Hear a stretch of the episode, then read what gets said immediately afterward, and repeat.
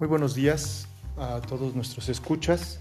Hoy hemos invitado a nuestro programa a dos religiosos de la Congregación de los Hermanos de las Escuelas Cristianas. Son dos hermanos jóvenes que acaban de llegar a una comunidad religiosa y quisiéramos hacerles algunas preguntas. Eh, entonces, eh, quisiera que cada uno de ustedes nos dijera su nombre y qué están realizando ahora en la comunidad donde se encuentran. Empezamos contigo. Bueno, yo soy José Andrés Durán, eh, tengo 23 años y estoy viviendo actualmente en la comunidad de, Puebla. Eh, y lo que estoy haciendo ahorita es estudiar eh, la normal primaria y también doy clases de formación humana en quinto de primaria. Gracias. Mi nombre es Luis David Valadez Guzmán, tengo 22 años, igualmente de la comunidad de Puebla estudiando la normal primaria y también atendiendo el grupo de tercer grado en formación humana. Muchas gracias a los dos por decirnos sus nombres y qué están realizando.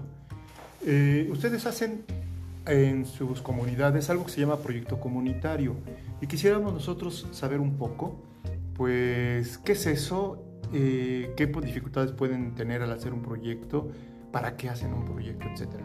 Bueno, tengo tres preguntas esenciales. Entonces, pues yo voy haciendo las preguntas y ustedes van respondiendo. ¿Les parece? Perfecto. Muy bien. La primera pregunta es la siguiente. Para ustedes, ¿qué es lo más significativo, lo más importante de todo lo que ustedes saben sobre los proyectos comunitarios para realizar un proyecto comunitario? Pues desde lo que me ha tocado vivir como formando y ahora como religioso en una comunidad ya concreta, me doy cuenta que la riqueza del proyecto comunitario, más que el documento, es el diálogo entre nosotros.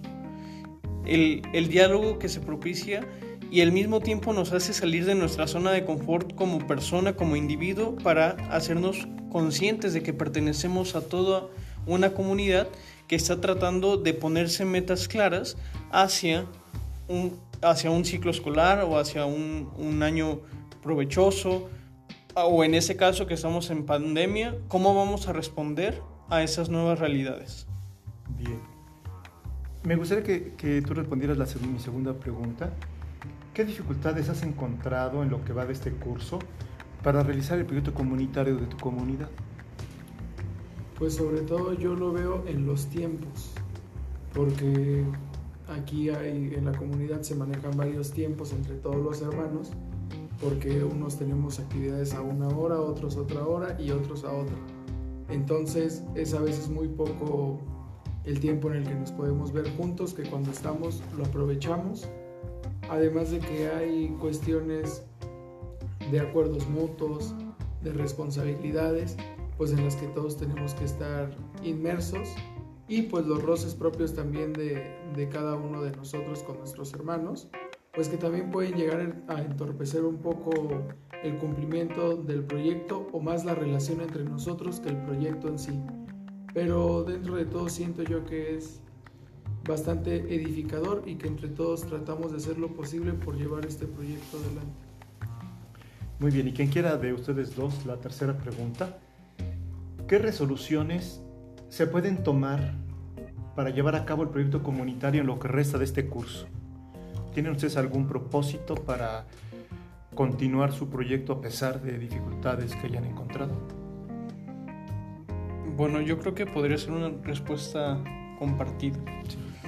Pero desde mi punto de vista, yo creo que una de las mayores resoluciones o sí, mayores resoluciones que nos que se nos plantea como reto es el que desde lo que somos o desde lo que hacemos llevarlo a cabo. Es decir, yo como estudiante, ¿cómo me voy a comprometer con una realidad concreta de la comunidad que está tratando de dar, dar un acompañamiento hacia una comunidad educativa?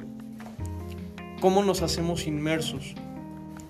En este caso, eh, una, se me viene a la mente, nosotros, eh, yo como maestro de, primaria en quinto, en quinto me, me comprometería a no solamente a dar mis clases y ya, sino también escuchar a, mis compañeros maestros, a, ser capaz de aprovechar los los momentos que pueda para compartir y dialogar con aquellos que me rodean. Muchas gracias. José, ¿tú tienes algo que añadir? Pues lo único yo creo que reflexionaría es que tampoco el proyecto comunitario es una estructura rígida, rígida que tenemos que cumplir a rajatabla. Hay espacios, es libre y es responsabilidad de toda la comunidad y como bien lo decía José, es parte de cada uno ver cómo en cada una de nuestras responsabilidades pues cumplimos ese proyecto comunitario y no nada más comunitario, sino un proyecto pues que es de todos los años.